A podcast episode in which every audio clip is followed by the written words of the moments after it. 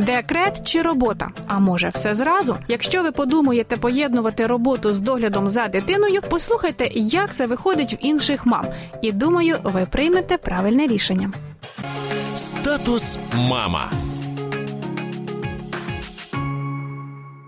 Я до народження дитини займалася шиттям на замовлення, шила одяг, ремонтувала одяг. І цим самим я вдома займаюся і після. Е, Звичайно, що часу не так багато, але е, хоч якісь мінімальне замовлення я можу приймати, і я це роблю. Та робота, на якій я працювала раніше, йдучи в декретну відпустку, дозволяла мені е, паралельно працювати. Я працювала сценаристом. Это все-таки повод причесаться, это повод э, подкраситься, это повод одеть платье, а не какую-то домашнюю робу. Це мені дає, по-перше, спілкування з людьми, е, якого часто е, молодим мамам не вистачає. Ти можеш бачитися тільки з мамами, і це за декілька місяців може набриднути. Це мені дає не втратити якусь професійність, е, відчувати себе більш значущою, напевно. Дни были насыщенными, не было э, времени, когда скучать. И второе, конечно, я добилась результата и в финансовом плане. То есть мне нравилось иметь собственные деньги, я чувствовала себя свободнее, независимее. И ну, в этом аспекте, да, я была рада. Но, с другой стороны, было еще и много минусов. Деколи вдається все,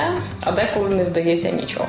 Не успевала быть просто мамой, не успевала прийти домой, поиграть с детьми. У меня не хватало просто уже для этого сил, потому что после работы мне надо было стоять у плиты, убирать, готовить, гладить и все остальное, как и всем, собственно, женщинам-хозяйкам. Я впадала в депрессию от того, что я уже не мама молодец, а мама-двоечник, получается. Можна настільки поглинутися в роботу, що ти забуваєш про те, що ти в декреті, і в тебе є дитина. Особливо, коли дитина спокійна і е, в принципі може грати сама. Коли було їй там 4-5 до року, вона довше спала, я більше мала можливості працювати. Потім, коли після року вона почала менше спати, у мене е, з'явилось менше можливостей працювати. Також втомлюєшся більше. Потом я пересмотрела свой взгляд и временно сделала тайм-аут. Я взяла паузу и отстранилась от работы и занялась потом уже конкретно воспитанием старшего сына. Піти на роботу десь в офіс чи, чи бути прив'язаною від години до години, ти підзвітною якійсь людині, я б не хотіла в декреті. Моя порада для мамочок, які бажають працювати в декреті, щоб вони пам'ятали,